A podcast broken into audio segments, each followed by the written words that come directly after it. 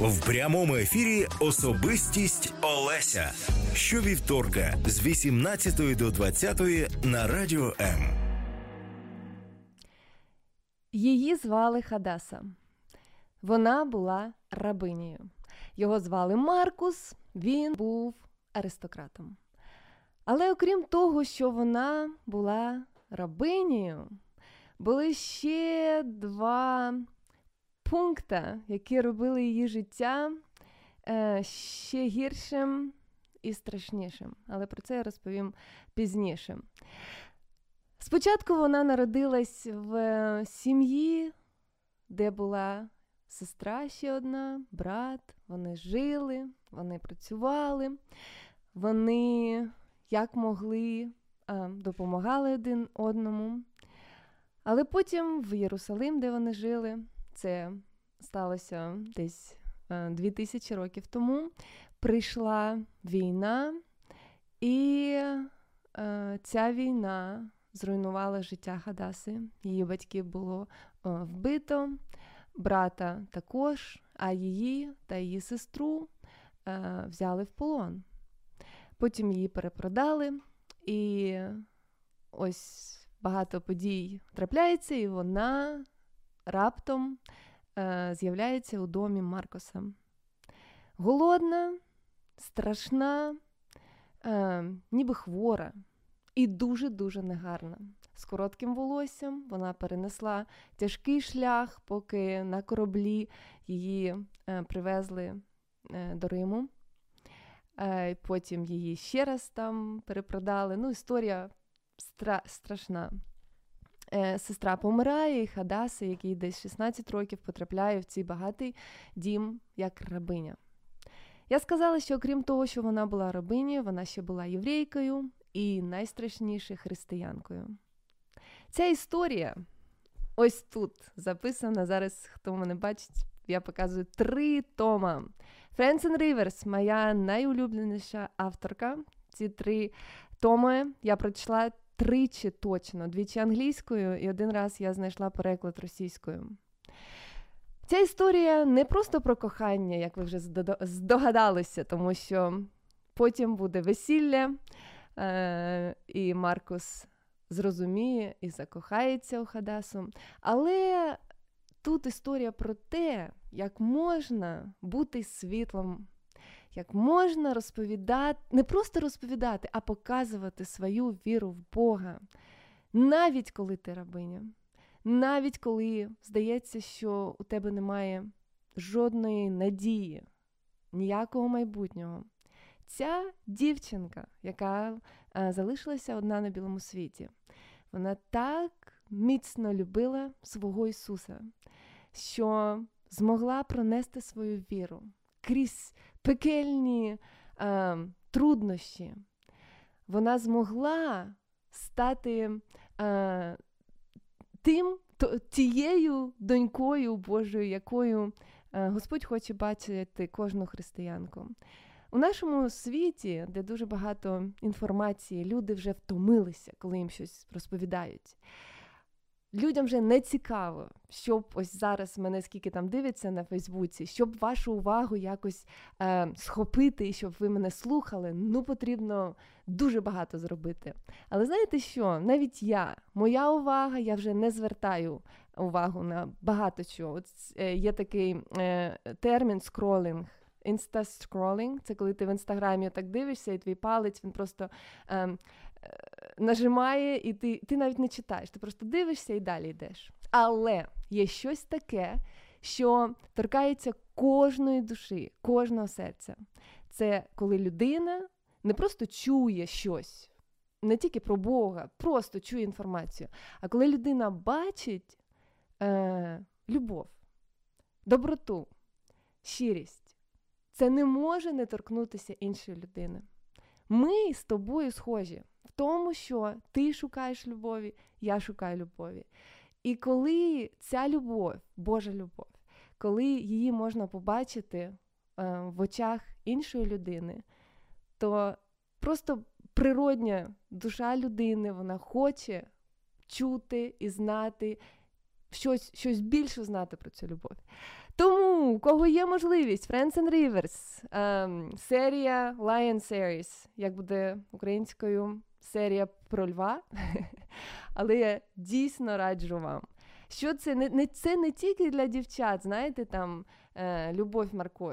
Тут дійсно можна почитати її думки, коли вона каже: Боже, я не можу нічого змінити.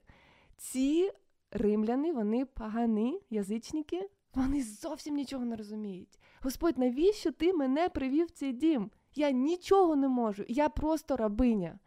Але Господь може і завжди використовує не найсильніших, не найгарніших, не найбагатших, а найщиріших. Він використовує тих, хто справді любить його. Ти називаєш себе віруючою людиною, а ти хочеш перевірити свою віру. Просто такий тест, self-test. Self-test від англійської self – самостійно. Перевіряй себе самостійно. Знаєш, щоб зрозуміти, наскільки ти любиш Бога, можна просто запитати себе, як часто я читаю Біблію? Це просте питання. Але воно насправді показує твою рішучість слідувати за Богом або щось знати про Бога. Якщо ти кажеш, я віруюча людина, і твоя Біблія десь там, не знаю, на полиці чи в шухляді, вона в тебе є. Congratulations, як кажуть англомовні. Вітання! Можна взяти Біблію і почати її читати розумом, а намагатися зрозуміти. Можна. Я зустрічала, особисто я зустрічала людину, яка сказала мені: Олесю, я прочитав Біблію. Я кажу: гаразд, вау, congratulations, вітаю. І що ти зрозумів? А він каже: нічогісенько. Я його розумію. Якщо ти читаєш цю книгу, і ти читаєш її як історичну літературу, чи як для тебе вона якась наукова фантастика, то я не знаю, чи потрібно читати. Біблія – це слово Бога. Це вже така аксіома, яку сучасні люди, більшість людей так і признають. Якщо ти хочеш читати Біблію, то твої взаємовідносини з Богом, вони будуть рости. Що таке взаємовідносини? Це спілкування. Коли людина молиться Богові, це її частина спілкування. Але щоб почути відповідь, приходять янголи. Я вірю в те, що я дива, і Господь посилає янгола. До мене жодного разу не приходив янгол.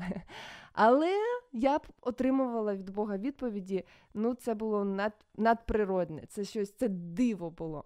Але зазвичай, як я отримую відповідь від Бога? Я молюся, я чекаю, я смиряю своє серце і читаю Біблію. І дуже часто той вірш, біблійний вірш, який я читала вчора, я не звертала уваги, я читаю сьогодні, і Господь мені особисто в серце каже: заспокойся, чи навпаки смиряйся, чи люби ближнього свого, чи люби Господа Бога свого. Якщо ти не розумієш, про що я зараз тобі кажу, це нормально, це нормально. Шлях завжди починається з маленьких кроків, але коли ти хочеш по-справжньому зрозуміти і повірити в Бога і полюбити в Бога без читання Біблії, ніяк. Тому сьогодні налаштовуємося на те, щоб говорити про різні книги, не тільки про Біблію. Залишайся на Радіо М, але пам'ятай, що можна не прочитати якогось Нобелівського лауреату, який написав сверхсучасний роман, і прожити життя, і нічого страшного не виходить. Можна не знати і не вміти цитувати якусь велику письменницю. Можна навіть все життя прожити і Біблію не читати. Але у вічності, я не впевнена, що можна туди потрапити, коли ти не звертаєш увагу тут на землі. Тобі Господь дає цей час, тобі Господь дає це життя. Життя – це не проблема, життя – це реальність, яку потрібно просто насолоджуватися їй. І Господь посилає тих людей, яких тобі потрібно зустріти, і ті книжки ти можеш обирати, які тобі допоможуть розвити свою особистість, свій світогляд і просто рухатися вперед. Ну що ж, поїхали!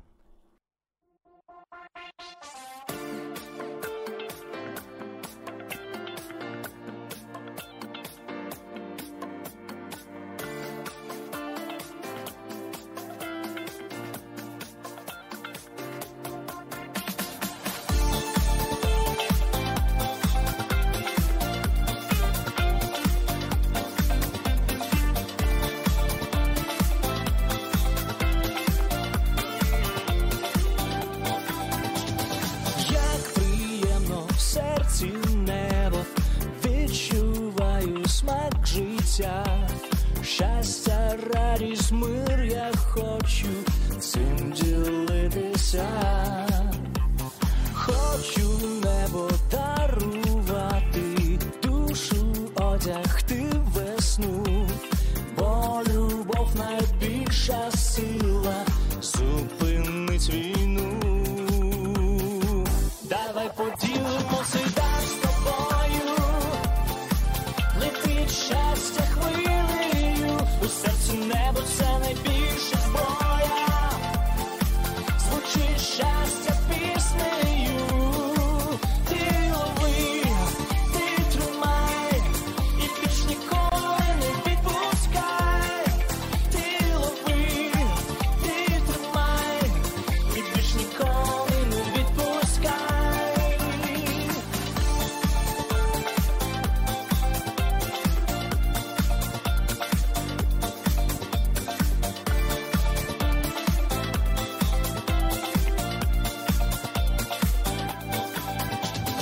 Як приємно, просто знаю, що зі мною поруч ти, і усіх нас об'єднає мир на всій землі.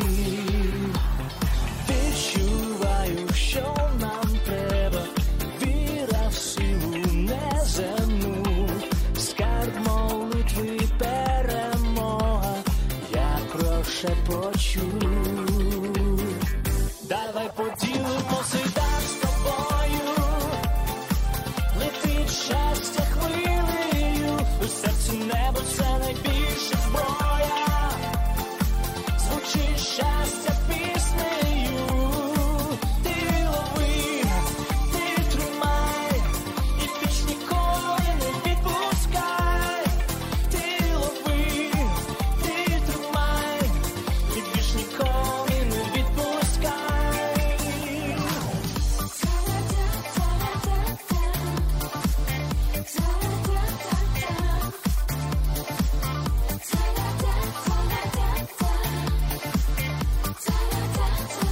Давай поділимо свій дар з тобою, у серці небо – це найбільша зброя. Давай поділимо цей дар з тобою, летить щастя хвилею, у серці небо – це найбільша зброя, звучить щастя піснею. Ти лови, ти тримай, і більш ніколи не відпускай. Ти лови, ти тримай, і більш ніколи не відпускай.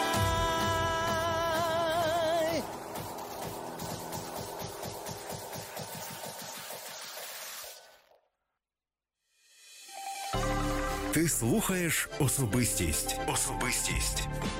Олеся в прямому ефірі. Ти особистість. Ти важливий для Бога. Шукай в інтернеті. Шукай в інтернеті. Хештег особистість Олеся. Особистість Олеся. Змусити себе почати читати дуже складно, але якщо почав, вже не зупинишся.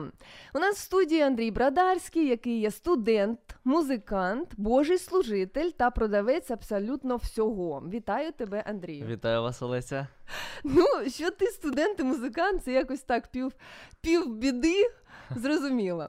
А от щодо божого служителя, скільки тобі років, дитя? Мені повних 19. Ага, і ти можеш сказати, що ти божий служитель? Так. Що ти маєш на увазі? Я имею в виду, что в свои 19 лет я с самого рождения в церкви, и всю жизнь наблюдал, как мои родители, особенно папа, служат Богу. Okay. Это проявлялось абсолютно во всем. И другого состояния христианина я не понимаю. Я не понимаю людей, которые ходят в церковь, но не служат. Що таке служити? Що ти підносиш там щось, я не знаю. Служить, значить, служить друг другу, этим самым мы служим Богу. И мне кажется, очень важная часть служения – это прославлять Бога.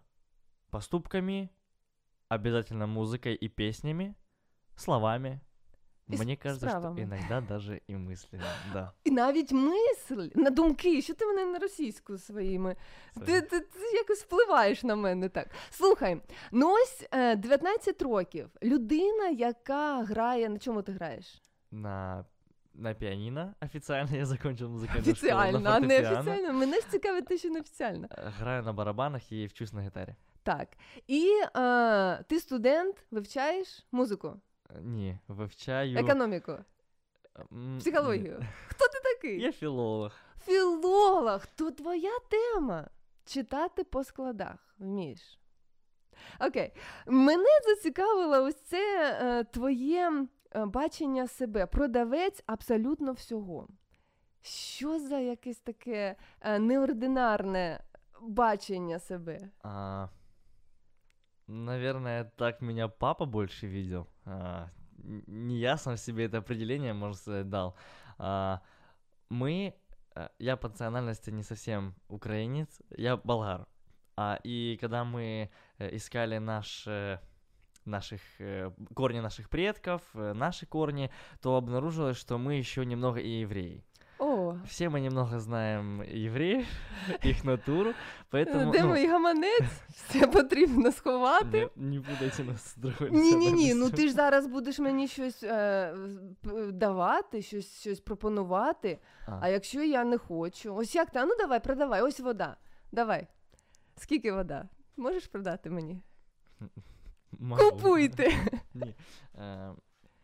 Вам, чтобы вы не подавились, чтобы вы могли так очень ровно вести эфир, чтобы ваш голос, он был очень звонким, так. Вам нужно периодически пить воду. 2 литра. Нет, не 2 литра. Тільки твій стакан потрібно. Лично я потребляю менше. Гаразд, і для цього я не можу прожити. А якщо в мене є навіть більше води, чим у тебе? Твій хід. Чи твоя краща, чи твоя свіжіша. Я сам поп'ю. Просто будемо пити разом. Слухай, вода дуже смачна. Скажи, будь ласка, Андрій, ось як філолог, я читала статистику, що сучасна молодь в Україні не читає. Або читає поганенько. Десь 1 книгу на рік середньостатистична молода людина в Україні прочитує. Під книгою ми маємо на увазі не таке ось, як я читаю, 3-томник, а щось таке, ну, не дуже велике. Якщо про тебе, що ти читаєш? Я не самый такой фанат книг, я не могу себя назвать. Ну, паперових, чи електронних, чи зовсім? Електронні книги не люблю. О, тут ми з тобою схожі. Мама моя, она приучила нас тому, что книга сама бумажная, она, ее по-особенному можно воспринимать. Очень, лично для меня, очень важную роль играет даже запах страниц. И, ну, мне очень нравится запах книг. Так что ты читаешь? Что ты нюхаешь? Что нюхаешь? Вообще, за свою, как бы, такую короткую сознательную жизнь я прочитал немного книг. Может быть, чуть-чуть больше, чем среднестатистический. Ну, 19 прочитал за свою життя? 19 книг, думаю, что да. Бачишь? Я не могу сказать, что я любитель какого-то жанра, ну, какого-то одного жанра. Я читаю разные. Допустим, моя любимая книга, которую я когда-то прочитал, есть одна вот такая книга в моей жизни, я перечитывал ее 3 раза. И каждый раз я просто с открытым ртом ее читал, я ее просто поглощал. Ну, что за книга? Эта книга его написал Ники Круз о своей жизни, называется «Беги, малыш, беги». Я ее первый раз прочитал, наверное, в 9 лет и перечитывал ее вот несколько раз. И она меня, ну, поразила, просто поразила. Это просто автобиография, подробный рассказ о своей жизни, да. И затрагиваются... очень разные аспекты жизни, его уже христианской, дохристианской, детства, ну и его сейчас, которое служение он несет. То есть книга очень интересная, советую абсолютно всем. Ти сказав, що мама привчила мене читати. Що я роблю? Я кажу, Мілена, або миєш посуд, або читаєш. І таким чином книга стає для неї, знаєш, ріднішою. Вона каже: мам, я ж читаю. Мамочка, я читаю. І ось періодично посуд мию я. Що робила з тобою, мама? Мне кажется, что постоянное напоминание. Андрей, ты что-нибудь читаешь сейчас? Нет, сейчас мне просто много уроков нужно сделать, и там еще какие-то задания дают. И зачастую у меня есть какие-то отговорки, это, ну, не всегда, точнее, иногда это не совсем правда, запутал немножко, но если я, ну, мама напоминает, ты что-нибудь читаешь сейчас? Давай читать, давай я вместе с тобой начну читать какую-то книгу, и, но, наверное, это не из-за моей гордости, но когда я сам вот просто решу, вот мне надо что-то почитать сейчас, или кто-то порекомендовал книгу, и мне интересно, о чём она будет, то тогда я сам берусь и читаю. И тогда мама такая: ну что, ты читаешь что-нибудь с таким уже голосом? А ты безнадёжно такой: конечно, читаю, смотри, о чём. Я начинаю рассказывать, о чём. Она такая: ух ты. Ну дуже це такий лайфхак. Щоб ваша дитина читала, потрібно іноді читати разом і обговорювати. Коли я так робила, ми купили 2 книжки, і одну книжку взяла я, іншу Мілена. Марія читає ще в 1 класі. Зараз ми читаємо про Київ. Київ – столиця України.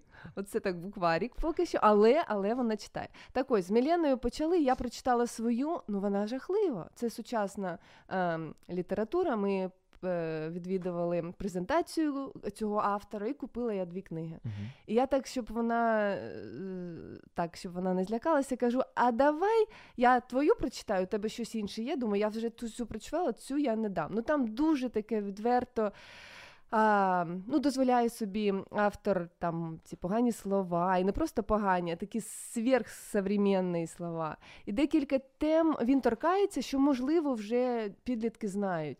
Але такі деталі, я думаю, що ще, зарано. Отже, я взяла цю книгу, прочитала, і її прочитала.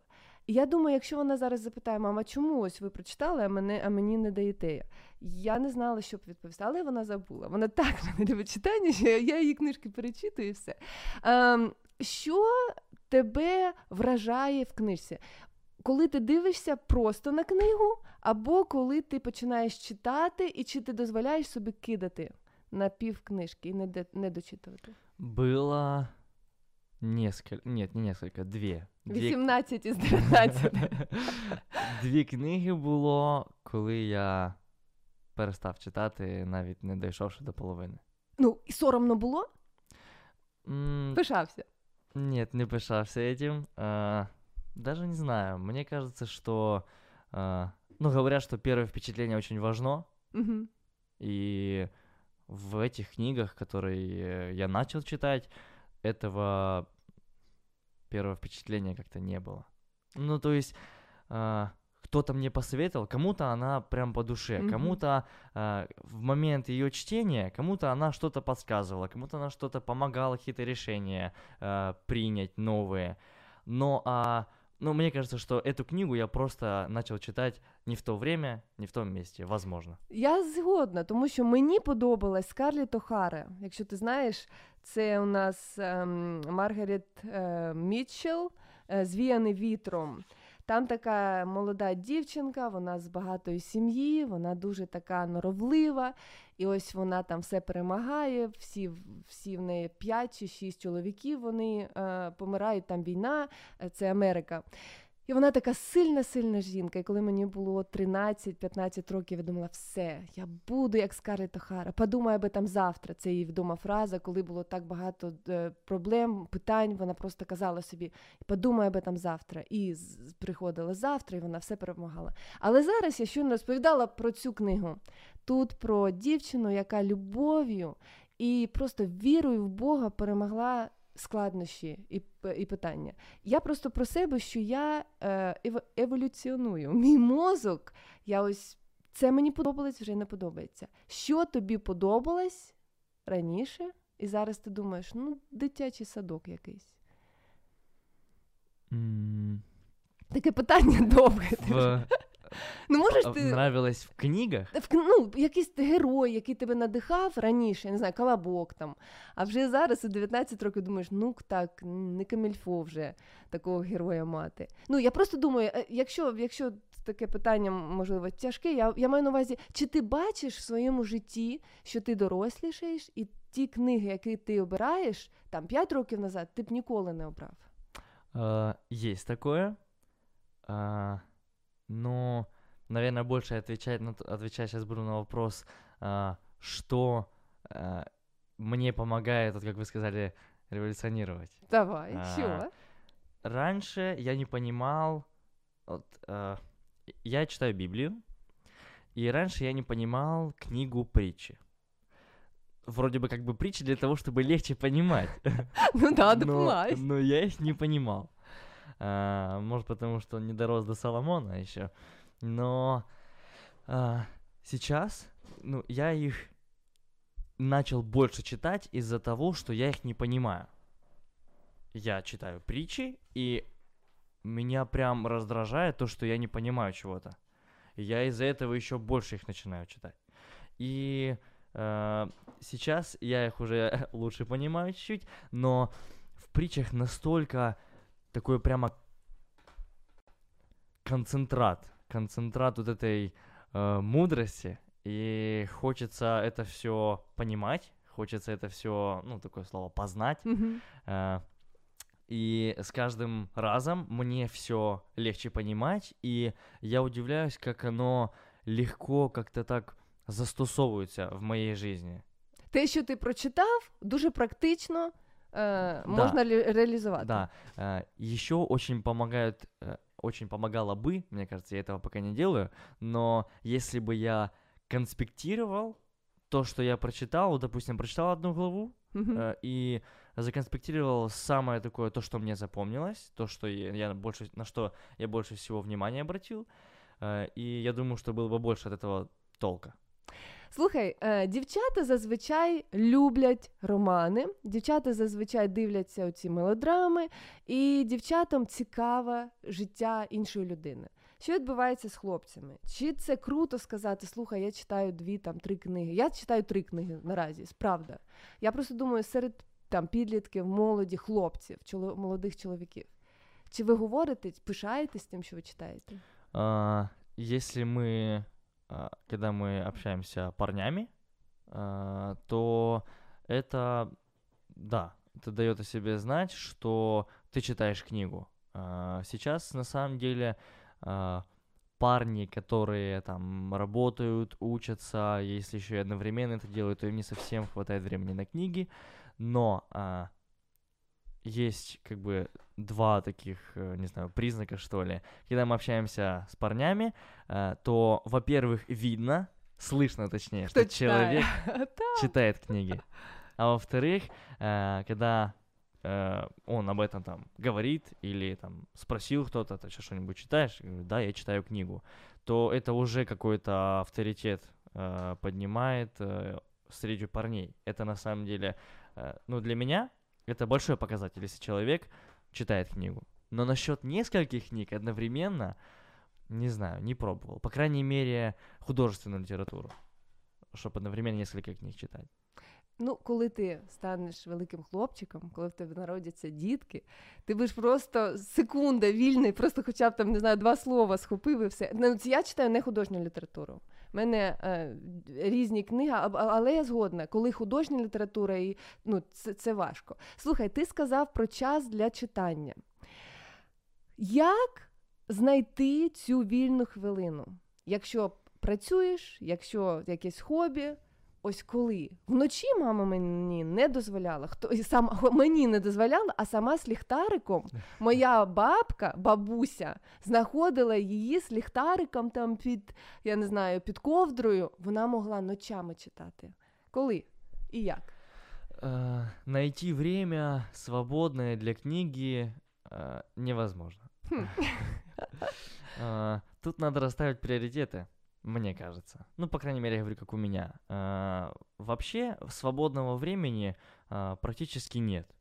Мы вот, если уже заговорили о нашем общении там с моими друзьями, там, с парнями, то очень часто у нас звучит такая фраза: «Боже, ну почему в сутках не хотя бы 30 часов?»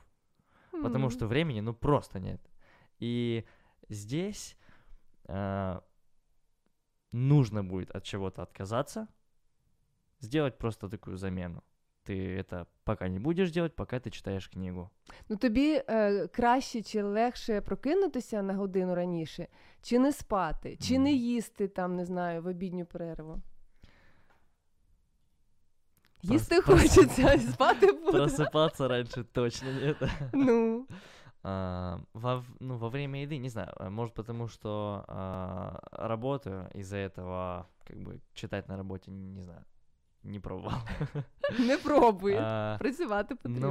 Но чуть позже лечь спать, думаю, что... Так, ну, по крайней мере, этот вариант у меня чаще всего прослеживается. Слухай, а ось аудіокниги я зовсім не сприймаю. Я можу їхати, вся машина слухає, я слухаю, намагаюся слухати, не дивлюсь навіть там віконце і нічого не пам'ятаю. Ну, це не мій спосіб. Що з тобою? Не пробовал тоже слушать аудиокниги, пробовал слушать проповеди на, ну, аудио. Как бы не всегда это эффективно, но я вообще люблю мелочи. Окей, okay. Детали. Я очень, да, такой скрупулезный к деталям. И есть такая деталь, я когда читаю книгу, то... Я, допустим, вот часто такое бывает. Ты читаешь, а потом как-то перешел на свои мысли, а потом бац, и такой: ой, а сколько ж я пропустил? И меня такая, как бы, хоть и не сильная, но совесть начинает меня чуть-чуть, ну, подергивать. Я такой: ну, сейчас найду момент, с которого я начал задумываться о своем, своей вселенной там летать. Я возвращаюсь к этому месту, я такой: а, здесь я начал, и с этого момента читаю. Мне кажется, довольно сложней это сделать с аудиокнигой. Mm-hmm. Ну, по крайней мере, если бы я ехал за рулем, и я задумался о чем-то своем во время какой-то, ну, аудиокниги, то я бы не стал обратно перематывать. Мне так кажется. Ох, Андрій Брадарський, студент, музикант, продавець абсолютно всього та Божий служитель. Це так він мене попросив його представити. Дуже такий сором'язливий хлопець, я б сказала. Ось давай твоя ідея. Змусити себе почати читати дуже складно, але якщо почав, вже не зупинишся. Що було ось тим останньою тією краплею, що ти зрозумів, що це приємно, чи це смачно читати? Мама. Знову мама. Мама, но мама – это начало. То есть я начал читать, потому что мама так сказала. Слухай, а скільки коштує твоя ідея? Тому я гаманець ховала, можливо, мене не вистачить коштів. Вона стоїть мільйон книг. Мільйон? У мене 2 мільйони з собою, тому давай. Ну. Значит, что самое такое вкусное, как вы сказали, это заканчивать читать книгу. Ты дошел до конца. Mm-hmm. Есть два ощущения. То, что вау, ты прочитал целую книгу, какой бы она ни была, там толстая, тонкая, ты прочитал книгу, ты узнал, что будет в конце. А второе, не совсем приятное, то, что эта книга закончилась. И все. Как бы, бывают просто книги с хэппи-эндом, бывают не совсем хэппи. А то, зі мною такое бувало, коли я до кінця дійшла, я не згодна з цим, навіть з хэппі-эндом. І я собі дозволяю домальовувати те, що я б зробила на місці там героїні чи героя. Що з тобою? Да, есть такое тоже. Для этого, мне кажется, любая вот такая вот реакция, наша внутренняя, такая химическая реакция, она, это хорошо. Допустим, там, многие там ютуберы, не знаю, блогеры, они всегда пытаются создать конфликт. Они всегда, неважно, видео наберет много лайков или дизлайков, главное, что будет движение, главное, что люди будут смотреть, и у них будут какие-то позитивные или негативные мысли. Ой, та же самая с книгой. У нас конфликта. Антон пишет: аудиокнига — это супер во время спорта, кардио. Відповідай, Антон Оборозний, не згоден з тобою, я так розумію, це дуель. Лично для меня во время спорта лучше Ну, вообще, я слышал такую мысль от спортсменов профессиональных, то, что музыка во время спорта – это не совсем хорошо. Есть музыка, это запрещают, кстати, музыку на соревнованиях, потому что она мотивирует. Она, некоторые там волны, децибелы, они создают какое-то влияние на мышцы. Это тоже, об этом можно много говорить. Поэтому, если бы я занимался спортом, я бы слушал музыку. Насчет проповедей, ну, насчет книг, проповедей во время занимания спортом, я даже не знаю. Как-то сложно сконцентрироваться на одном и на втором, и на спорте, и на восприятии самої книги. Мені кажеться, много можна упустити. Отже, Антон, дякую. Можете написати ще коментарі, але схоже, що пан Андрій Брадарський не погоджується. Конфлікт якось дуже так повільно ми розв'язали, але ми рухаємося далі. Ну і далі у нас те питання, яке я задаватиму вам сьогодні. 0800 30 14 13. Безкоштовний телефон на території України 0800 30 14 13. Чи ти читав книгу книг? Це я адресую питання слухачам. Тобі. Чи ти читав книгу книг? Тяжко навіть вимовити це питання, так, відповідати. Так, я читав цю книгу. А що за книга книг? Я так розумію, це Біблія? Ну, я ж не знаю. Книга книг. Для когось Біблія, можливо. Ну, я так думаю. Для тебе це Біблія. И для меня Библия, и насколько я знаю, а я знаю... В свои 19 років, ты знаешь багато. Что это самая... Это книга, которая переведена на...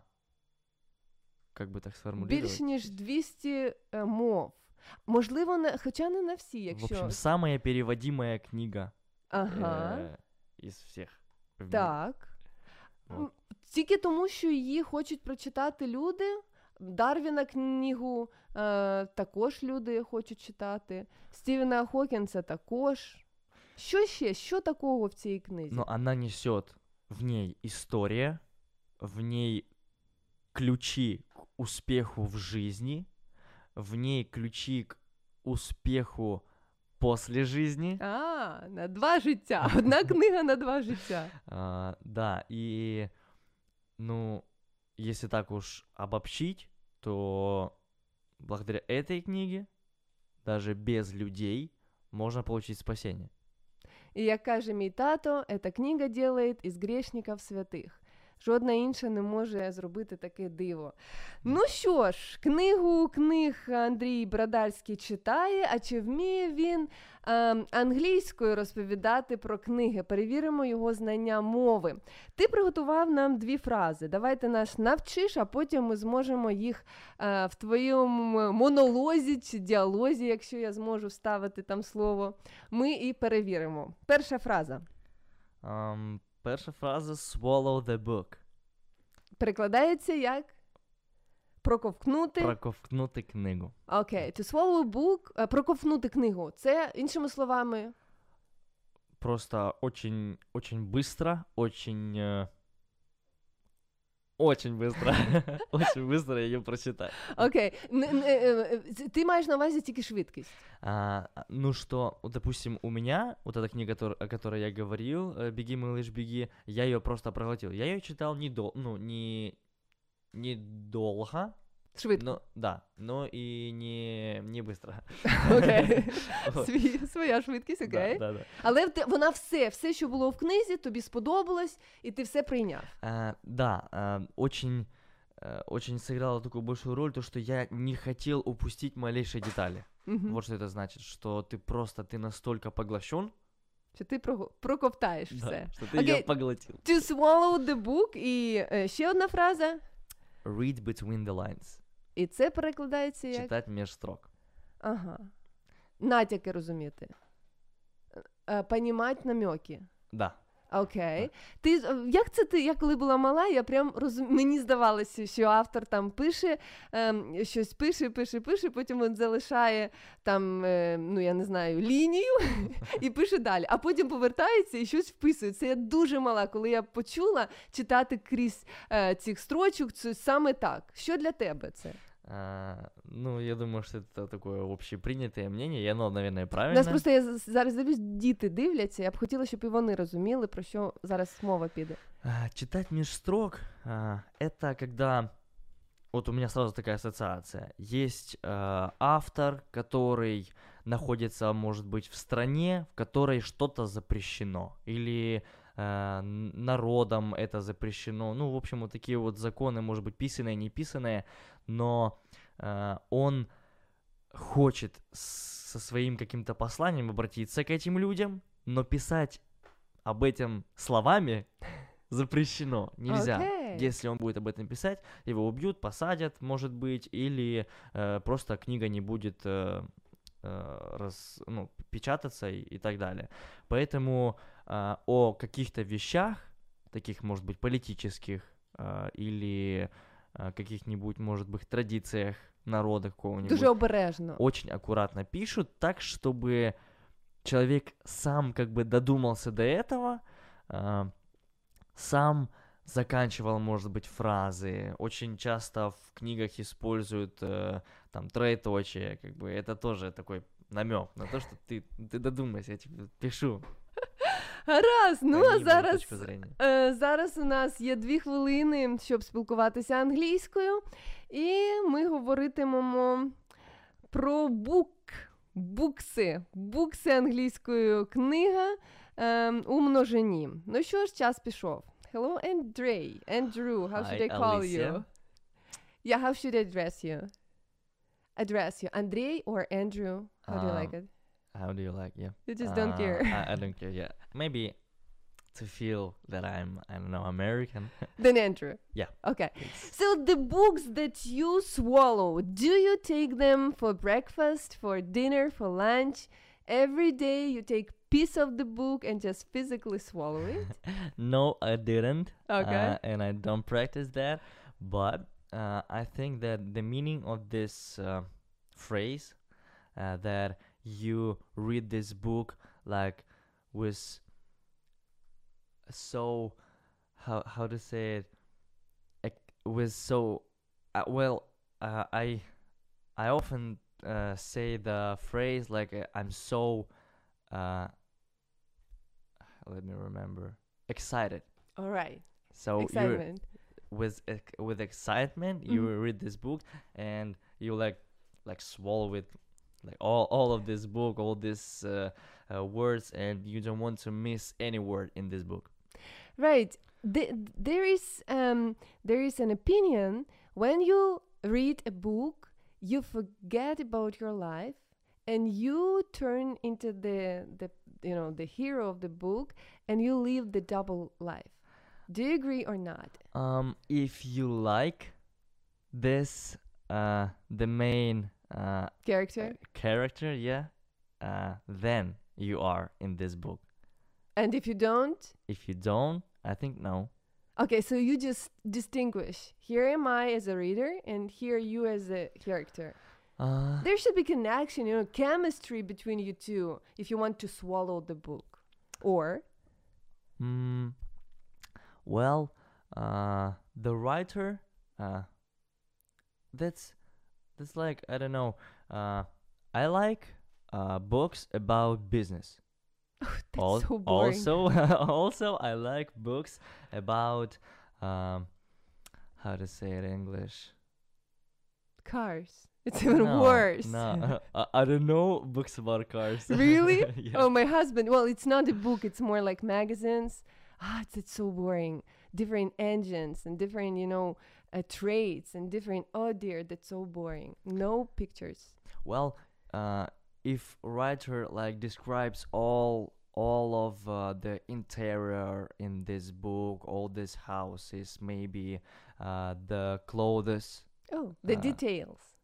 Yeah, all the details, then I like this. But not, please don't describe nature. I don't know why. Just tell what the weather is, but don't describe every leaf on the tree. I think that's boring. All right, well, for me, especially for you. Probably I would agree, but probably not. The reading between lines, don't you think that women, they sometimes even look at a person, and you can read between, not lines, but between their eyes, or between, just feel the you feel it in the ear. Yeah. So this is how it happens with the book when you read between lines. Yeah, and but sorry, you need to be very sensitive. If you need to feel what's going on in her head or in her heart, or to read between lines, you cannot be, very strong and have, thick skin and then feel it. And you guys, That's why it's very important not to miss any word in the book. I think so. But if we talk about women... Yeah, let's do it. My mom told me that women, they feel their feelings are on a very high level, and also their intuition. Oh, yeah, okay. I'm just trying to remember the word. That's what we are good. Intuition on very high level. Mm-hmm. So when I will get married, yeah. I will listen to my wife in some areas. Some questions. Yeah, that's very good. I like the directions of your thought. Yes, seriously, that's amazingly. Even little girls, I would say it's supernatural. They feel it. They don't even have that experience, but they can actually tell you what's going on, or what will be the next step. But I like it very much. Okay, and now it's about to say goodbye to you. Where did you study English? Why can you speak English so well? Thank you. Yes. Thank you first. I studied English in prime time. Okay. It's not advertising now. But yeah, but it's okay. I mean, it was a special school for English learners. Yeah. And did you travel abroad? No. Yeah, I did. I did travel. I visited States twice, and visited some countries in Europe, and the English is like must-have. Must-have of everybody. Everybody, everywhere. So English is like a key for whole world. And the last question, do you read books in English? Rarely. But you do. But I do. Thank you. It was Andrew Bradarsky, who is a student, a musician, a God servant, and also a seller that can sell everything. How much money do I owe you now? How much money should I give you for your ideas? I told already 1 million books. Books? I'll give you in books, not in dollars or grivnas. Thank you so much for coming, and have a very, very good evening. Thank you so much, you too.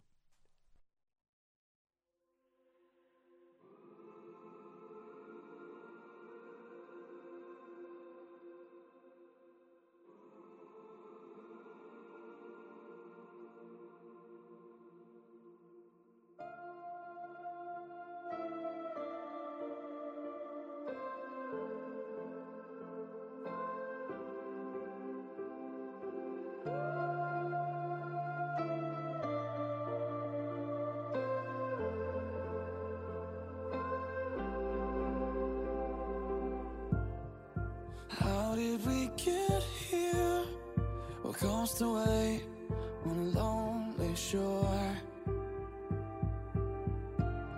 I can see in your eyes, dear.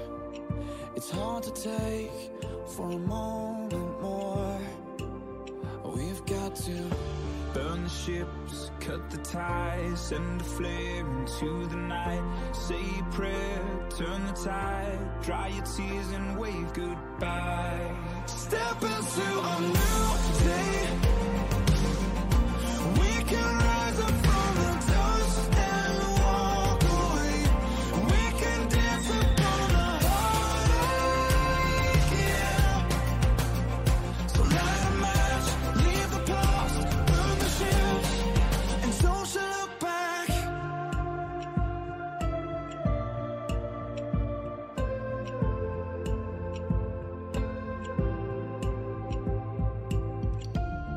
Don't let it arrest you. this fear of falling again. And if you need a refuge, I will be right here until the end. Oh, it's time to burn the ships, cut the ties, send a flare into the night. Say a prayer, turn the tide, dry your tears and wave goodbye. Step into a new day. We can rise up from the dust.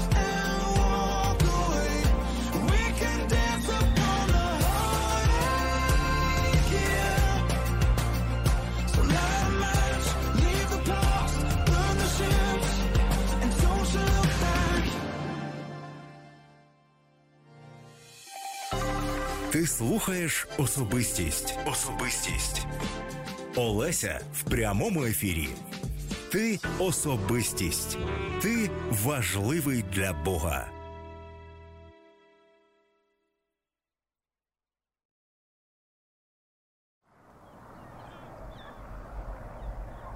Я не можу пообіцяти тобі, дати тобі надію на світле майбутнє в Україні чи у світі.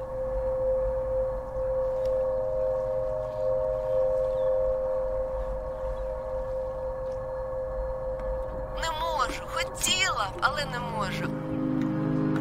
Але я можу тобі розповісти про надію, яку я маю особисто. Алло, добрий ранок.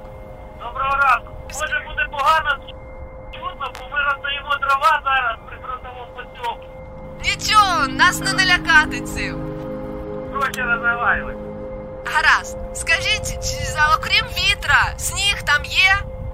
Сніг у нас є, стріляють, тільки що стріляли. Так. Ну ми вже привикні, закальоні, не боїмося. А чого ви боїтеся? Боїмося, щоб від Бога не одійти боїмося. Так, в принципі, нічого не боїмося.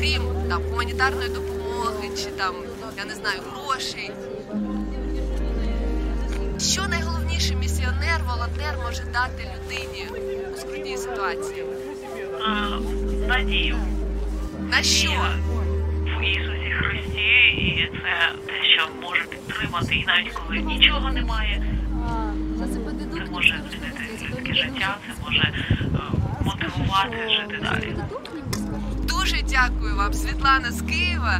Дякую, гарного дня вам і дякую за те, що ви знайшли час зателефонувати.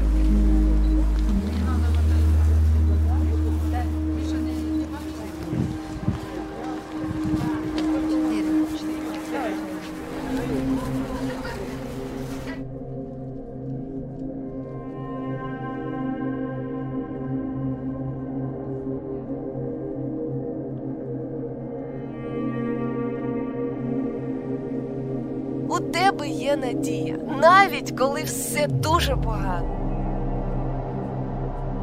Навіть якщо раціонально ти розумієш, що краще вже не буде. Чи життя вже не буде таким, яким воно було. Але є надія. Надія на Бога, надія на вічне життя. Ти можеш сказати, я буду вірити потім, коли це вічне життя прийде. Але ти знаєш, що вічне життя прийде, але там будуть тільки ті, хто почав надіятися та вірити у Бога тут на землі. Ось так все просто і так все непросто. Надія є. І сьогодні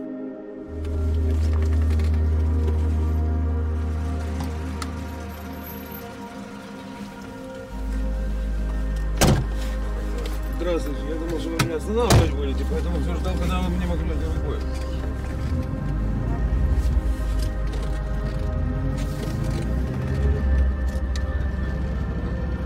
Ти можеш замислитися про це. Ти можеш вибрати, сподіватися та надіятися.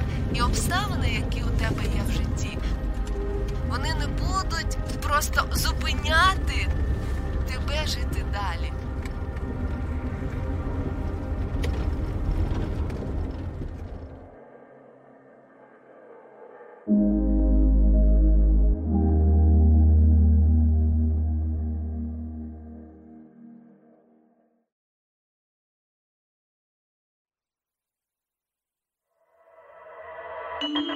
В прямому ефірі особистість Олеся.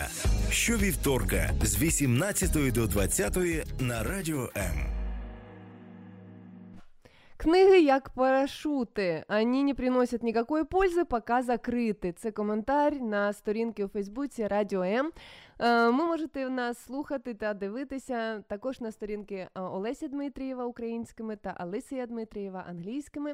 Також можна нас дивитися, слухати і прочитати про нашу команду та про ті міста, і там, де можна нас почути, на сайті RadioM.ua, і є додаток RadioM.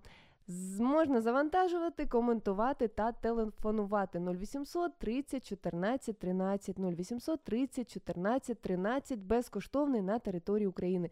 Якщо ти готовий, готова розповісти нам про свій ритуал читання книги або улюбленого дзвіночка, улюбленого автора чи книгу, давай, ось у нас перший дзвіночок, слухаємо вас. Алло, добрий вечір. Да, здравствуйте. Як вас звати? Алло. Так, плохо слышно. Алло. Як вас звати? Алло. Хочеться узнати ваше ім'я. Ще раз. 0800 30 14 13. Вже в студії наша наступна гостя. За декілька хвилин ми спілкуємося з нею. Вона знає не тільки про те, як читати, а й про те, як писати книги. Ну, а зараз ще є декілька хвилин, щоб поспілкуватися зі слухачами. Дзвіночок приймаємо чи ні? Гаразд, 0800 30 14 13. Дякую всім, хто пише коментарі, а також телефонує. Алло, добрий вечір. Да, добрий вечір. Як вас звати? Мене звати Дар'я. Даша. Можна Даша, гаразд, Даша. Сьогодні говоримо про книги. Я так розумію, що ви не тільки книги читаєте, а й радіо слухаєте. Так, да. Мені дуже подобається ваше радіо. Дякую. Дуже класна тема. Так, але я хочу сказати, якщо у вас є час для того, щоб слухати радіо, то це може означати, що ви така дуже організована людина. Чи можете щось розповісти про те, як саме, чи коли саме ви знаходите час? Ви студентка, чи ви працюєте?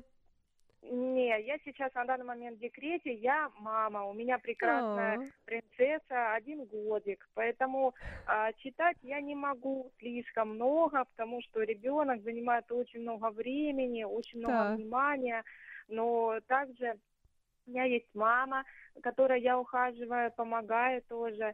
А свободное время, если оно у меня есть, то я уделяю книгам. Естественно, читаю в сфере развития своего ребенка, чтобы больше познавала она, и я в плане психологии, детской психологии. А ви знаєте, що у вас, я так зрозуміла, дитина дівчина чи хлопчик? Дівчинка. Дівчина, ви сказали, можливо. Ви знаєте, як зробити з вашої дівчинки, як звати її? Настя. Настя. Отже, мама Даша, я для себе дівчинка Настя. Щоб ваша Настя читала, потрібно, я це вам кажу як мама 2 донечок, потрібно, навіть коли вона ще замала для того, щоб читати чи сидіти, я просто клала своїх дівчат і я їм читала. Вголосно. Про психологію я тоді писала дисертацію, просто читала статті Марії.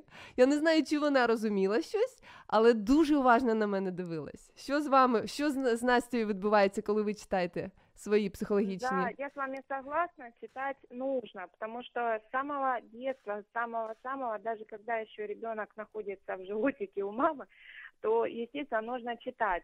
Это, во-первых, и помогает, и развивает ребенка, и ребенок всегда слушает. Я всегда читаю Насте, даже вот, когда ложу ее спать, всегда читаю сказки. Она очень любит слушать сказки, особенно бременских музикантів. Це її улюблена сказка. У мене учора, у мене навіть фото є, вона не дозволяє, вона це старша, не дозволяє його викласти. Я заходжу до кімнати і дивлюся, ну просто моє серце зупинилося від щастя. Я дивлюся, що обидві, вони сидять у ліжку і читають. Я кажу, дівчата, просто зупиняємось. Я зазвичай, я не люблю все фотографувати, а ще менше люблю все це викладати, таке приватне життя. Ну, ця картина, коли одна з буквариком, Київ – це столиця України, ну, а Мілена щось вже серйозно читає. Чи ви колись бачили, щоб ваша Настя, я не знаю, писала книги, малювала книги? Ну, на данный момент она очень любит их рассматривать и даже где-то попробовать, больше даже на зуб. Ну, ви знаєте, що коли дозволяти, я знаю, що потрібно до книги ставитися там з повагою, але діти мають знати, що книга, вона там не на шухляді десь на полиці, книга має бути у руках. Так? Так, вона повинна бути в руках, я з вами дуже згодна, тому що якщо дитина починає, вона тримає її у руках, це має в неї інтерес, і вона більше і більше буде пізнавати щось нове, розвиватися. Слухайте, хоча ви знаєте, скільки годик, 1 рік вашій донечці? Так. А ви що справді думаєте, що там за 10-12 років ще будуть паперові книжки? Я вважаю, що так, тому що я ще раз кажу, що дитина повинна привчати з маличку. Якщо навіть якщо дитина тримає книжки, їй розповідати казки, вірші, багато чого, навіть якщо, як ви кажете, і писати наукову роботу, і також її розповідати, вона у майбутньому буде розуміти, що треба читати, що це дуже добре, тому що для неї і для інших, навіть для батьків. Так, Даша, але моя думка в тому, що зараз Марія в 1 класі, вона пише в прописах. Але особиста моя думка, я не думаю, чи вона буде, коли виросте, чи вона дійсно буде писати рукою. Я не пам'ятаю, коли останній раз я якийсь документ писала. Ну, там заповнювати ще рукою можна. Мені здається, що, можливо, за 10-20 років читати паперові книжки, можливо, вже не будуть. Писати ось так рукою також. Все, я не пам'ятаю, в якій країні в 1 класі діти вже не пишуть. Вони використовують ноутбуки чи там комп'ютери, і вони просто починають набирати тексти. Чи ви така прогресивна мама, чи більш класична, традиційна? Я вважаю, що більше, мабуть, класична, тому що живу книгу неможливо замінити. Або я розумію, що зараз наша молодь, вона вся у гаджетах, смартфонах, і вже читає вона в електронному вигляді.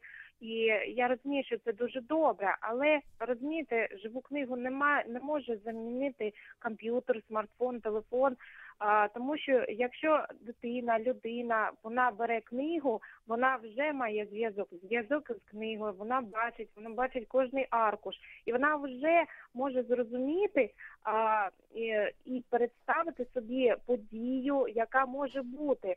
А в електронному вигляді, розумієте, можна почитати, можна представити, але це не те. Це не той зв'язок з книгою, який має бути. Я не знаю про зв'язок, я знаю, що в електронному варіанті не можна надкусити, не можна щось там, я не знаю, відірвати. Я пам'ятаю, коли я була підлітком, якась там книжка мені не сподобалась. Я це 1 раз у житті, я просто взяла і просто, я не знаю, декілька сторінок я вирвала. Ось так емоційно я читала. Ну, зараз я вже б собі такого не дозволила. А ось в електронному варіанті тільки що планшетом я не знаю, по столу, як вдарив, і все, книжка зникла. Останнє запитання. Скажіть, будь ласка, чи ви читали коли-небудь книгу книг? І про що йдеться мова? Я читала книгу книг в сфері психології. Це підход до дитини, ранній розвиток. І тому, ну, чому в цій галузі, мабуть, ви розумієте, що маленька дитина, і тому мені більше хочеться пізнати більше все, і щоб це було дуже добре для моєї дитини. Гаразд. А ось щойно у мене був гість, і він вважав, що книга книг – це Біблія. Не тільки психологія, для нього це найголовніша книга. Чи ви читали коли-небудь Старий заповіт чи Новий заповіт?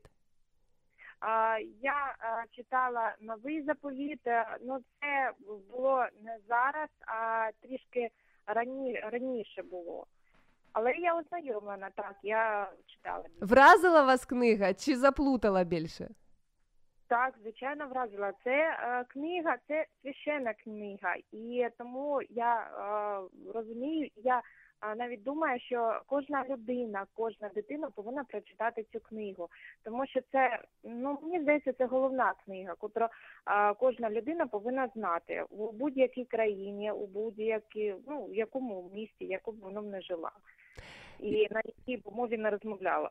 Окей, тому що ще ця книга, вона перекладена, ось забула я, ну майже на кожну мову у світі. Декілька, я не знаю, там, можливо, мов ще залишаються, а так, якщо ти хочеш почитати цю книгу, про Біблію зараз мова йде, то можна знайти на твоєму діалекті чи тією мовою, якою ти розмовляєш. Дуже дякую, Даша, вітання вашій мамі та вашій донечці Насті. Мені приємно чути таку турботливу матусю, яка вже починає з маличку привчати дитину читати. Тому що Яна бартером, або вона миє посуд, або вона читає.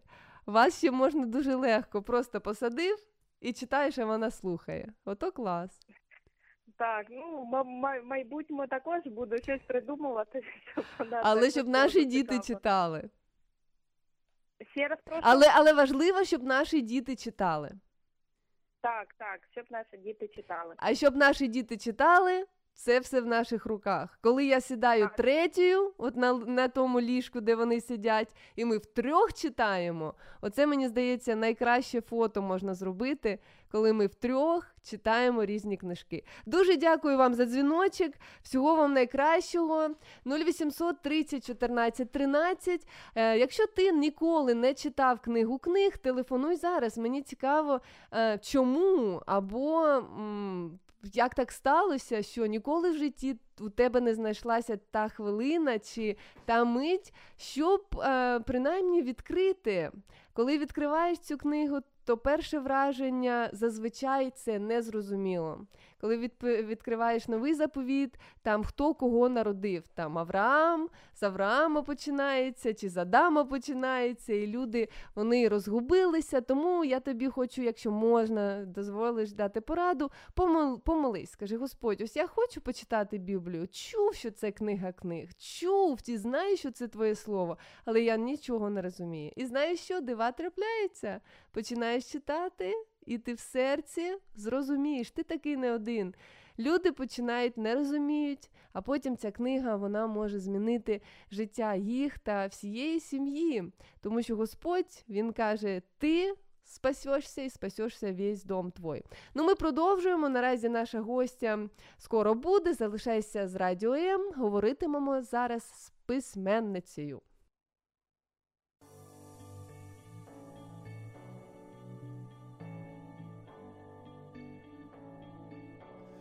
Been reading books of old, the legends and the myths, Achilles and his gold, Hercules and his gifts, and Spider-Man's control, and Batman with his fists.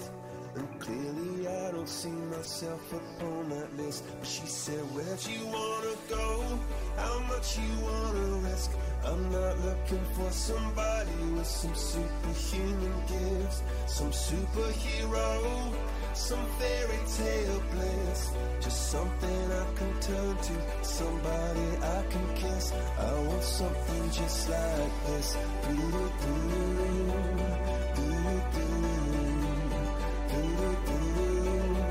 I want something just like this.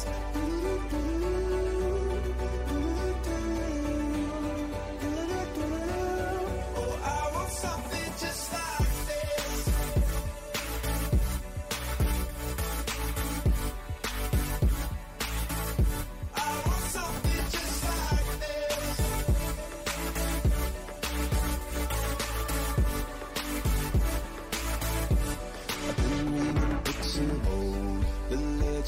And the myths, the testaments they told, the moon and its eclipse, and Superman unrolls the suit before he lived.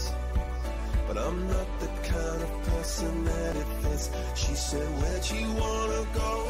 How much you wanna risk?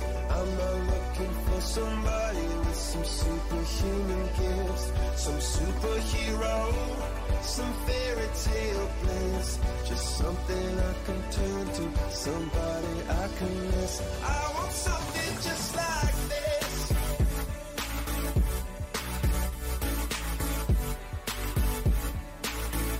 I want something just like this.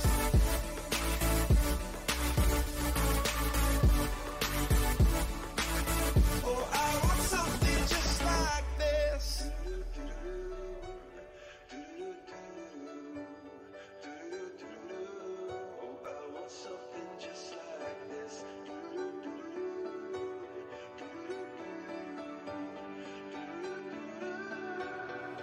Where'd you wanna go? How much you wanna risk? I'm not looking for somebody with some superhuman gifts, some superhero, some fairy tale bliss. Just something I can turn to, somebody I can kiss. I want something just like this.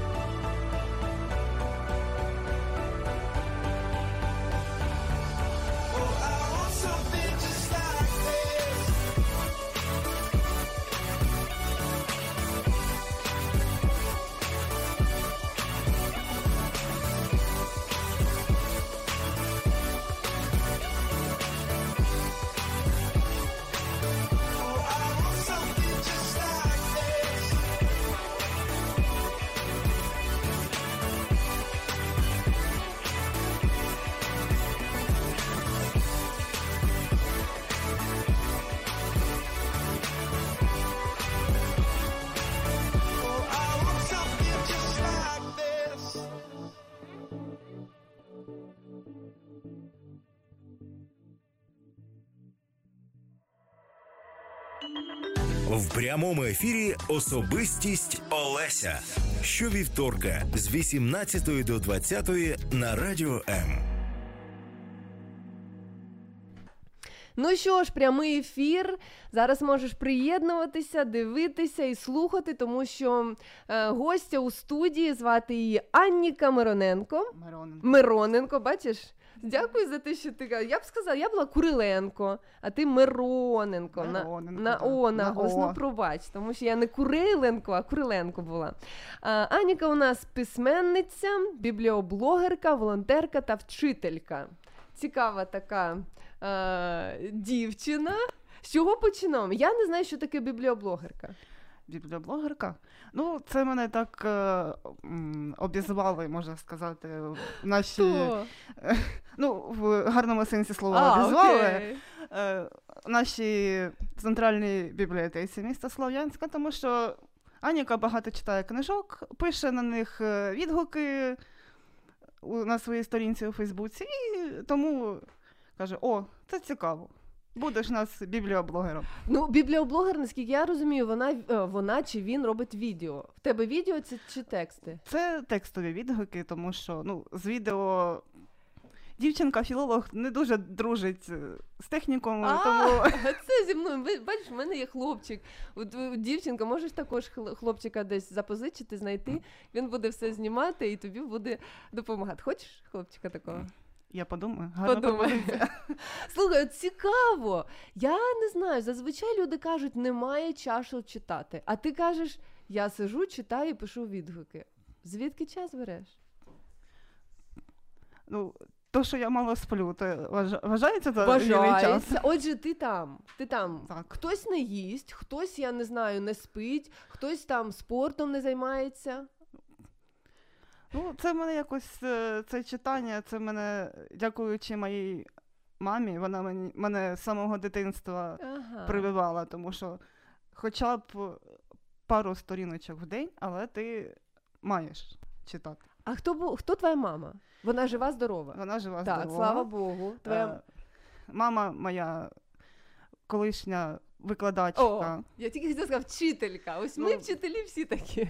Вона в мене більше 40 років пропрацювала в хіміко-механічному технікуму. Ага. Зараз відпочиває. Слухає зараз програму?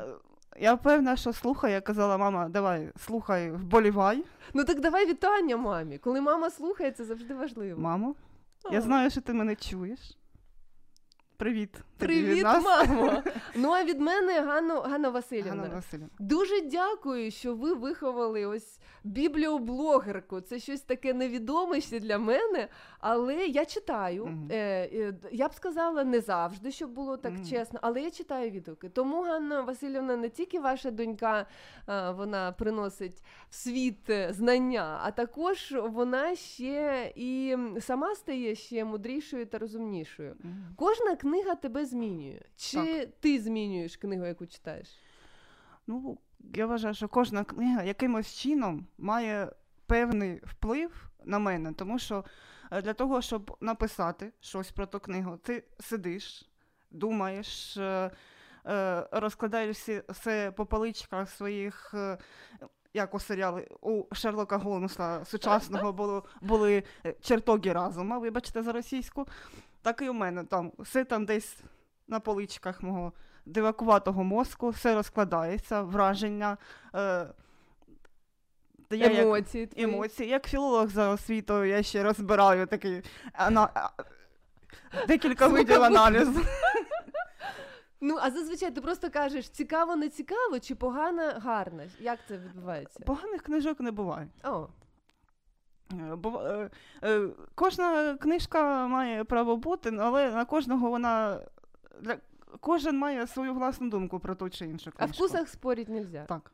Окей. Ось ти написала цей свій відгук, ти його на Фейсбук запостила. Скільки в тебе таких є вже там? У тебе вся сторінка тільки відгуки?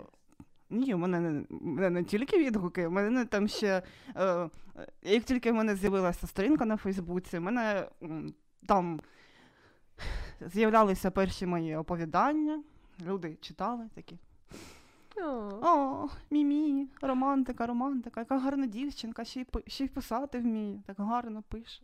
А потім ти чомусь зупинилася, чи як? Потім якось коротких оповідань, трошки їх відклала в сторону, трошки якось натхнення не було, потім намагалася пробувати себе в серйозній роботі, більшому, чомусь більшому. З'явилося таке натхнення, дякуючи одній цікавій людині, яка мене надихнула. Так ти написала чи ні? Написала. О, і опублікувала? І опублікувала. Ось, дякуючи одній людині, з'явилася моя перша, я думаю, що не остання. Ну, скажи її назву. Називається вона «Я прийду, коли настане час». Це історія любові чи що? Ну, це така історія любові, але з трошки... з детективом і пов'язана також з творчими особистостями. Двоє головних героїв також. Головна героїня, її звати Ельвіра, але всі думають, що вона така схожа на мене. Але зазвичай схоже, тому що авторка щось має вкласти. Ну як ти можеш дати щось твоїй героїні, якщо ти не знаєш, що таке, така якість існує? Ну, це ж про тебе. Вона тільки розмовляє так же. Так, іноді мої фрази каже. Так зовсім інша людина. Слухай, ну для того, щоб написати книгу, це ж сідає всі, багато людей сідає, білий аркуш, і вони думають, ну, зараз напишу. Ти маєш сюжет вже в голові з початку до кінця? Чи... Ні. О, ні. А ні. Як це відбувається? Це, наприклад, оця перша, вона взагалі буде трохи дивно звучати, але ідея взагалі сюжетної лінії, вона мені наснилася. О! Це був сон. Панові Мінділеєву наснилася таблиця елементів, а мені наснився сюжет моєї книги. Окей. Ти сіла, ну, мені просто цікаво, ось ти прокидаєшся, в тебе є сюжет, і ти сіла і почала писати? В мене виникла ідея. Я спочатку записала цю ідею собі, щоб, ну, справ багато, дівчинка, справи, учні, все інше таке. Записала ідею. І потім, боже, бідна моя подружка, яка слухала всі ці ідеї. Діана, я знаю, ти мене також слухаєш. Дякую. Вітання тобі. Дякую за те, що ти терпіла всі ці дивакуваті ідеї, всі ці повороти сюжетних ліній. Ти вислухувала, підбирала разом зі мною всі ці імена. Ну, і вичитувала. В тебе є хтось, хто вичитує потім? Вона також допомагала мені там. Але я така, я ще така, в мене звичка...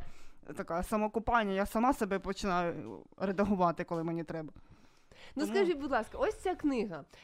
Я не буду тебе просити її переказати мені. Мені просто цікаво, коли ти її написала, ти відчула, що ти щось зробила для світу неймовірно? Чи що потім ось для тебе, коли ти віддала частину себе, що ти отримала навзаєм?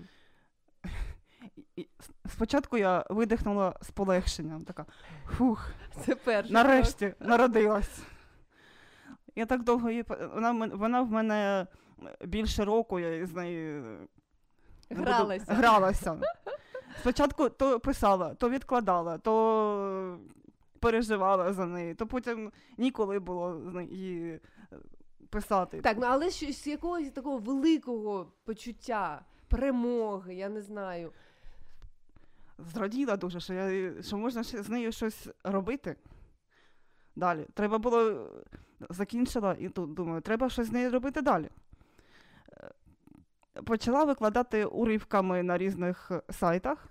І потім з'явилась пропозиція від одного німецького агентства, яке займається виданням книг, щоб її видати. Що сталося потім, ми почуємо за декілька хвилин.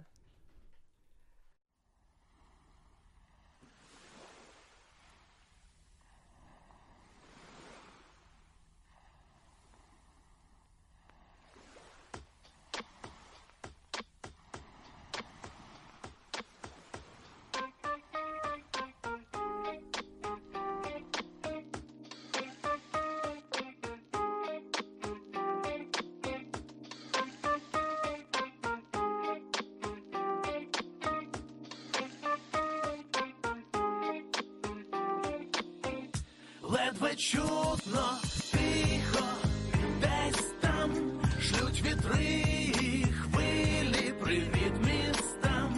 Там у морі гори, по них мости. Вони чекають, я мушу йти. Світ театр, ми в ньому актори, діалог за діалогом, порожні в розмовах, балачки, походу про погоду, про матінку природу, все в порядку, чувачки. Посмішка в комплекті, 100 разів на день, як останні янки. Я кажу окей, привіт, пока, пока, пока, привіт. Решта слів написали заповіт. Хитаю головою, додаю олрайт. Сенсу 0,0 кілобайт. Ваги не набирає, порожнє слово 0 до 0, тож маємо нічого. Бігали від себе, навздогнали. Пхали пішки, захолонула кров, хочеш свята, передплати журнали. Був рок-н-рол, привітався та пішов.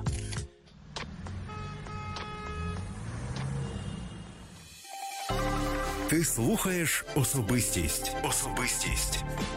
Олеся в прямому ефірі. Ти особистість. Ти важливий для Бога. Ми продовжуємо. Ми зупинилися на тому, що наша письменниця Анніка Мироненко отримує пропозицію. Це було з Німеччини. З Німеччини, так. Окей. І вони сказали... Вона сказала, а давайте ми вас опублікуємо. А ти сказала... А давайте, ура, хочу, ну, хочу ти, книжку. Ти хотіла книжки, чи ти хотіла грошей? Чи ти хотіла визнання? Чого я ти хотіла? Я хотіла книжку. Можна просто роздрукувати на принтері, буде в тебе книжка.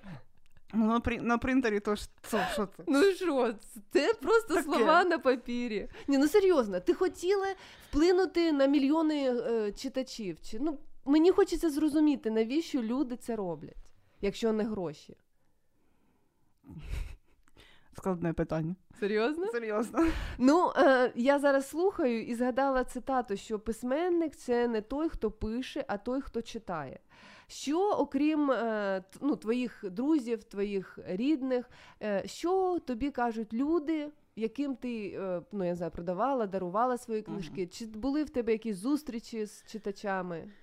Фідбек, зворотній зв'язок. Цю першу, що вийшла, я подарувала своєму натхненникові. Він прочитав, сказав, чуєш, мала, а ти можеш. У тебе виходить працювати з словами. Був би я режисером, я міг би її поставити як фільм. Ага. То він замахнувся, він навіть... актори, вони такі люди цікаві. Ну, він тебе підтримав. І ти продовжила далі. Що в тебе ще є? Продовжила далі. Наступна річ, вона мене помандрувала трошки по конкурсах, вона потрапила на Кальміус конкурс. Ризикнула на свій страх, ризикнула відправити свою другу річ на коронацію слова. Ну, це такі поважні конкурси. Mm-hmm. Ти ризикнула. Нічого не вийшло, але... Почитали. Експерти почитали. Головне ж не перемога, головне участь. Я спробувала, на цьому не буду зупинятися, буду працювати далі над собою. Ти молодець. Це дуже, мені здається, правильна позиція, тому що якщо тобі Господь дав цей талант, і тобі здається, і не тільки тобі, а тим людям, хто читає, що в тебе виходить, потрібно. Ось кажуть, що коли людина просто живе, вона проживає одне життя, а коли вона багато читає, то вона ніби в паралельному світі може бути. Що скажеш? Скільки в тебе світів? Дивлячись на те, скільки я читаю, мабуть, я за свої 18,5 років прожила, мабуть, з життів сотні. Бо я ще такий читач дотошний. Якщо мені якісь герої подобаються, я разом з ним мандрую цією історією, переживаю разом з ним. Іноді мене вдома ще й заспокоюють після того, як я дочитаю книжку, починаю ревіти, як скажена. Сидиш, плачеш, якщо щось таке страшненьке, то починає мене трусити. Дома вже лякаюся. А що страшніше? Ось труситися за свого героя, чи коли ти повертаєшся в реальність, а в реальності, вона інша від тієї книжкової. Де тобі зручніше бути? Мені зручно знаходити баланс між реальністю і книжками, тому що реальність така штука, вона кусається, але і помандрувати треба десь там, в якихось інших світах. відпочити від цієї реальності. Я дуже згодна з тобою. Я згодна в тому, що коли забагато віртуальну реальність чи там в книжкову реальність, то в тебе є життя одне. Воно дається тобі, і воно не повторюється. І потрібно ще пам'ятати і про це. Слухай, я чула, мені мама казала, і навіть, можливо, ні, я ще не казала своїм дітям, що принци, вони живуть тільки у книжках, тільки там у фільмах. Чи ти згодна з цим? Чи не можна закохатися в героя так сильно, щоб потім почати шукати його серед реальних чоловіків і не знайти? Ну, в моєму читацькому життєвому досвіді такого не було. Я розрізняю тих принців, що на сторінках книжок. На конях скачуть. Ну. Хай вони скачуть там за своїми принцесами на тих білих в яблуках, а ми будемо шукати звичайного, земного чоловіка. А чи можна знайти когось кращого, ніж того, якому дарують найкращі якості письменники? Ідеальних людей... Нащо шукати того ідеального, який описаний на книжкових сторінках? Угу. Він же ідеальний. Тобі не подобається ідеальний. Бо сама не ідеальна, тому і так, не ідеальних так, не дуже до них відношуся. Ми нагадуємо, що це прямий ефір. Якщо у тебе є коментарі або питання, чи, можливо, ти читав книгу нашої гості, у нас в студії Анніка Мироненко, ти можеш наразі додати своє питання, телефон безкоштовний на території України 0800 30 14 13, 0800 30 14 13, або можна писати коментарі, і ми їх також будемо зачитувати. Ну що ж, повертаємось до твого життя. Коли ти пишеш, ти маєш якось це все придумати. Ось один раз у тебе був сюжет у сні. Фантазії. Ось ці пригоди, які відбуваються у голові у героя, у письменника, у героя і у читача. Чи вони не приносять більше пользи чи шкоди? Ось це все, чого насправді не існує.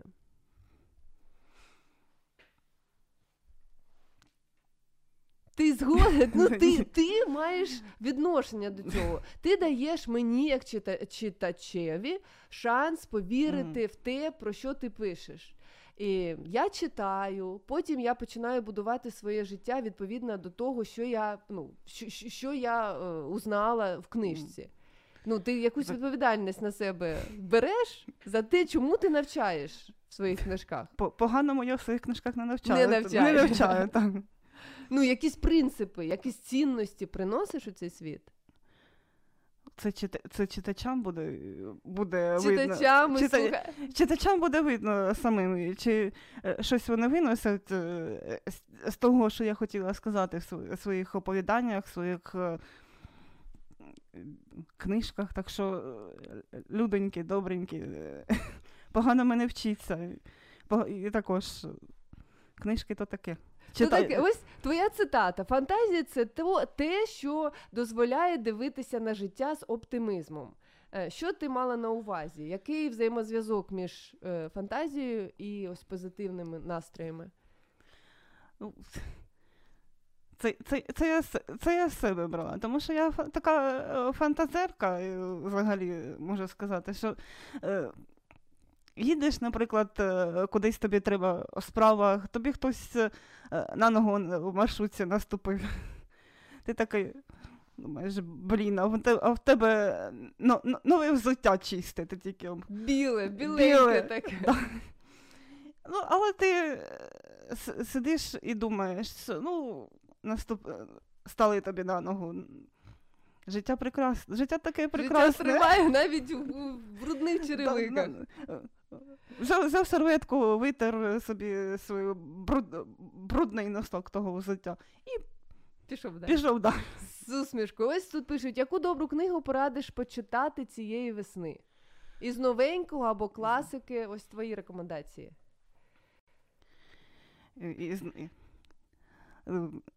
Думаю, що із останнього мого того, що я прочитала, можна Рекламую трошки. Рекомендувати. Трохи рекомендую і рекламую творчість з мого прочитаного не так давно.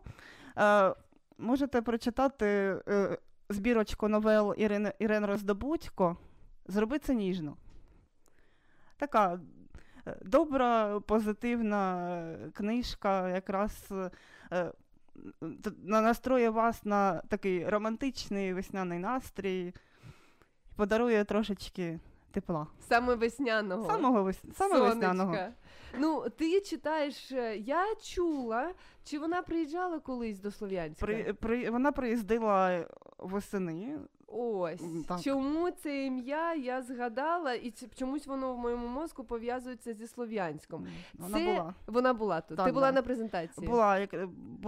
Вона презентувала книжку останню свою.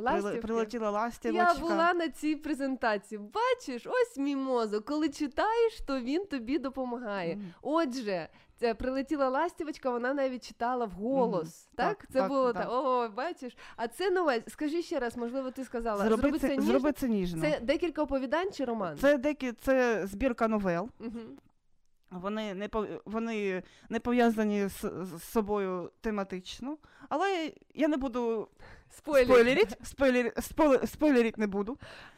Але читай, це треба прочитати. Воно цікаво, таке... Дарує якраз. Мені зробили подарунок на 8 березня якраз цю книжку. Ти її прочитала? Я її прочитала. І рекомендуєш? Я рекомендую. Скажи, це твої рекомендації жінкам. А щодо чоловіків? Що можна їм почитати? Чоловікам? Однозначно. Дзвіночок, почекай. Ми все це записуємо. Алло, добрий вечір. Алло, добрий вечір. Як вас звати? Як мені звертатися до вас? Мене звуть Наташа. Так, Наталія. Приємно чути. Приємно. Хочу поздравить Анніку. Мы ее все слышим. Мы хотим передать привет от семьи Романенко. А, моя Романенко, ура! Здравствуйте, доброго вечора, рада вас чути. Пані Наталя, я вас... Можна можливість? Пані Наталі сьогодні день народження. Пані Наталя, ми вас вітаємо з днем народження. Бажаємо вам всього найкращого, щоб ваші чисельні діточки були завжди здорові, завжди вас радували. А пані Наталя багатодітна мати? Це пані Наталя Романенко, вона сама багатодітна мати, і у неї ще будинок сімейного типу. О, дуже приємно, дуже приємно. Пані Наталя, ви ще з нами? Вже не знаємо. Що ж, ми вітаємо з днем народженням. Дуже приємно, що вас підтримують друзі. І я ще не встигла запитати, коли встигає багатодітна мама, тому що щойно телефонувала Даша, в неї тільки одна донечка, і вона казала, що тяжко знайти хвилинку для того, щоб читати. Давай повертатися до чоловіків та книг. Твоя рекомендація? Також ви з нами були на цій зустрічі, однозначно. Макс Кідрук. Макс Кідрук, його візьміть будь-яку, або мексиканські хроніки, або зазирни в мої сни, і ви однозначно будете причаровані ці харизматичністю творів цього парубка.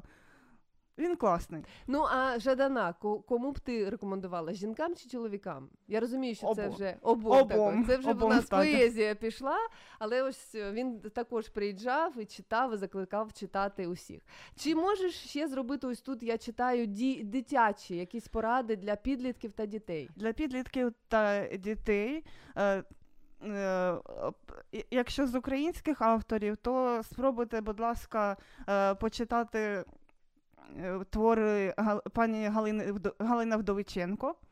В неї є дуже цікаві з того, що знаю, в неї є така дуже цікава книжка, називається «36,6 котів детективів». Так, так. Я бачила, моя подруга купила своїй донечці і навіть приїжджала пані Вдовиченка також на толоку. Так. І прийшла, і автограф поставила, і стільки було радощів. 36,6 котів. Гаразд, так. Ну. І... На жаль, автора не пам'ятаю, але там коти вояки також. Це вже дитяче чи підліткове? Воно і для діточок, і для підлітків підійде якраз, так що таке. Щось коти такі популярні серед письменників. До речі, на Слов'янській книжковій толоці ці коти вояки, це там... Такий ажіотаж навколо них був. У топі. Ну що ж, продовжуємо, залишається у нас декілька хвилин. Говоримо про те, що читання для твого розуму – це як фізичні вправи для тіла і для спорт, просто для того, щоб відчувати себе бадьорим та здоровим. Скажи, будь ласка, скільки книжок прочитала ти за своє життя? Приблизно. Просто питання тут було таке. Приблизно... Ну, гаразд, ні, давай так, скільки в день максимум ти можеш прочитати? Ну, за ніч. За ніч, дивлячись від кількості сторінок в книзі. Ну, то зрозуміло, ну, дві, можеш? Якщо невеличкі, то дві... Буду намагатися спробувати, це можливо. Ну, просто дві на 365, це скільки? Це 700, це 800 книжок на рік. Ні, ну ти ж розумієш, це таке буде читання. А яка книга тебе вразила? Ось, щоб вразила, я маю на увазі свій свідогляд. Найперша, яка мене так вже, мабуть, я вже була досить дорослою дитиною, я навчалася приблизно в 7 класі, мені натрапила... У бібліотеці книжка Оскара Уальда «Портрет Дориана Грея». Ага. І я дівчинка, учениця 7 класу, я прочитала, я потім ходила під таким враженням. І вона мене так потім... Вона зі мною йде ще все життя, я, мабуть, всіх, кого могла, кого не могла, всі... У людей вже, ті, хто мене так знають, з ким я навчалася, з ким я спілкувалася, вони вже мене асоціюють, мене саме з цією книгою, тому що я завжди про неї розповідаю. Я почала дивитися на світ інакше, що є добре, що є погане, що робити, яким шляхом мені не треба піти, а що для себе взяти і на який шлях мені в подальшому стати. Ось це одне з таких позитивних рис книги, що можна дивитися на інше життя, і ти бачиш цей закон сіяння і жатви, так? На першій сторінці головний герой починає щось робити, і вже на останній ти можеш побачити, до чого це все приводить. Але люди чомусь, вони обирають вчитися на власних помилках. Ти до якої категорії належиш? Я до тих, що вчиться на власних помилках. Ти як я прямо. Хоча мудрі люди, вони краще прочитають, проаналізують, закриють, зроблять висновок і підуть далі. Ну і наостанок те запитання, яке я задавала вже декілька разів нашим слухачам. Чи ти читала книгу книг? Читала.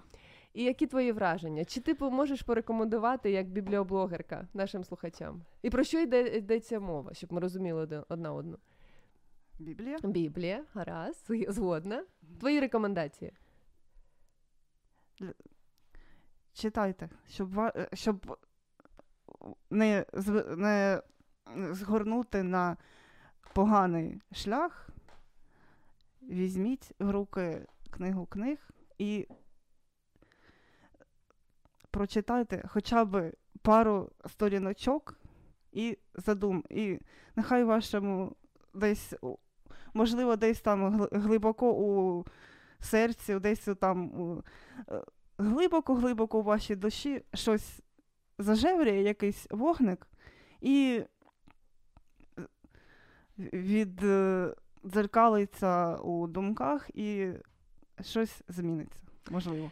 Це була професійна порада бібліоблогерки Анніки Мироненко, яка сьогодні була у студії на прямому ефірі «Особистість Олеся». Дуже дякую, що ти знайшла час, дуже дякую за твої рекомендації. Зараз ми виходимо на музикальну паузу, а тобі я приготувала подарунок і фотографуємось. Поїхали!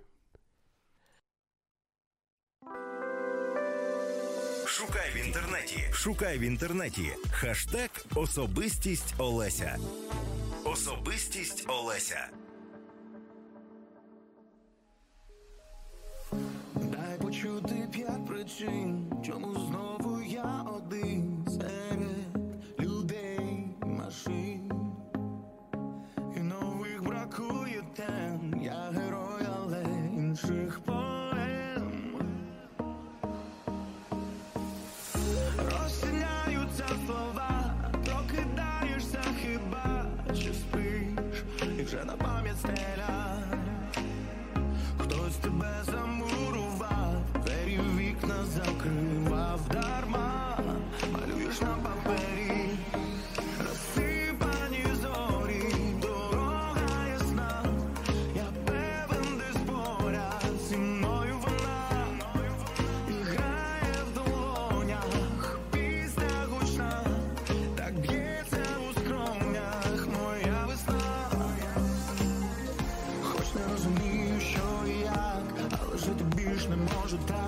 Мабуть, я добра чи наламав, пробачив, але не бачив, не знав. Сонце поверніть на пагорби, або ж хоча б ліхтарик паперовий. Де ж я замерзну до весни і залишусь невідомий. Я до весни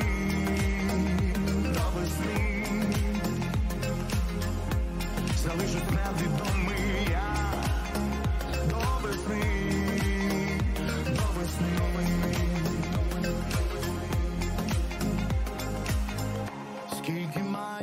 Пройти, підіймати, спадати, контроль втрачати.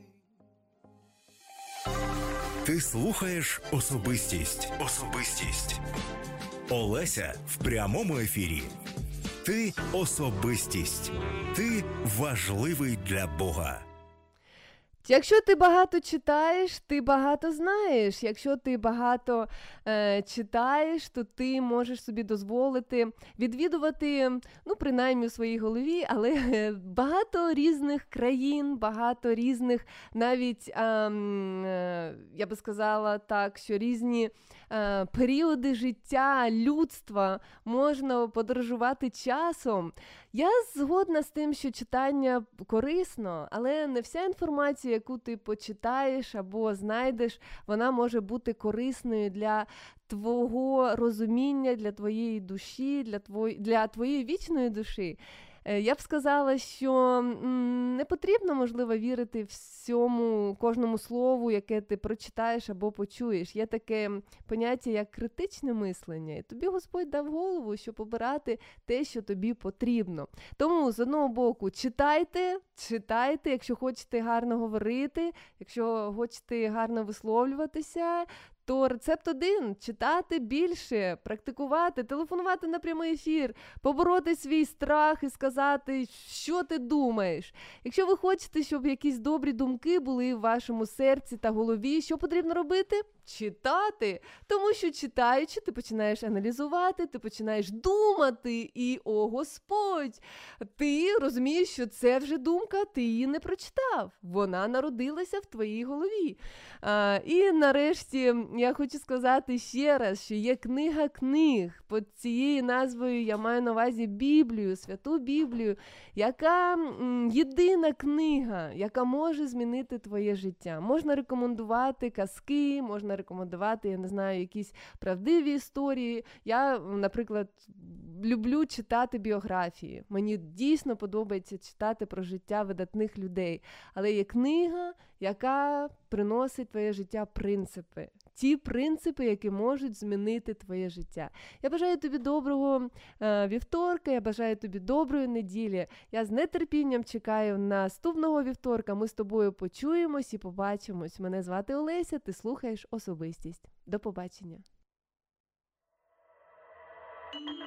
В прямому ефірі особистість Олеся. Щовівторка з 18 до 20 на Радіо М.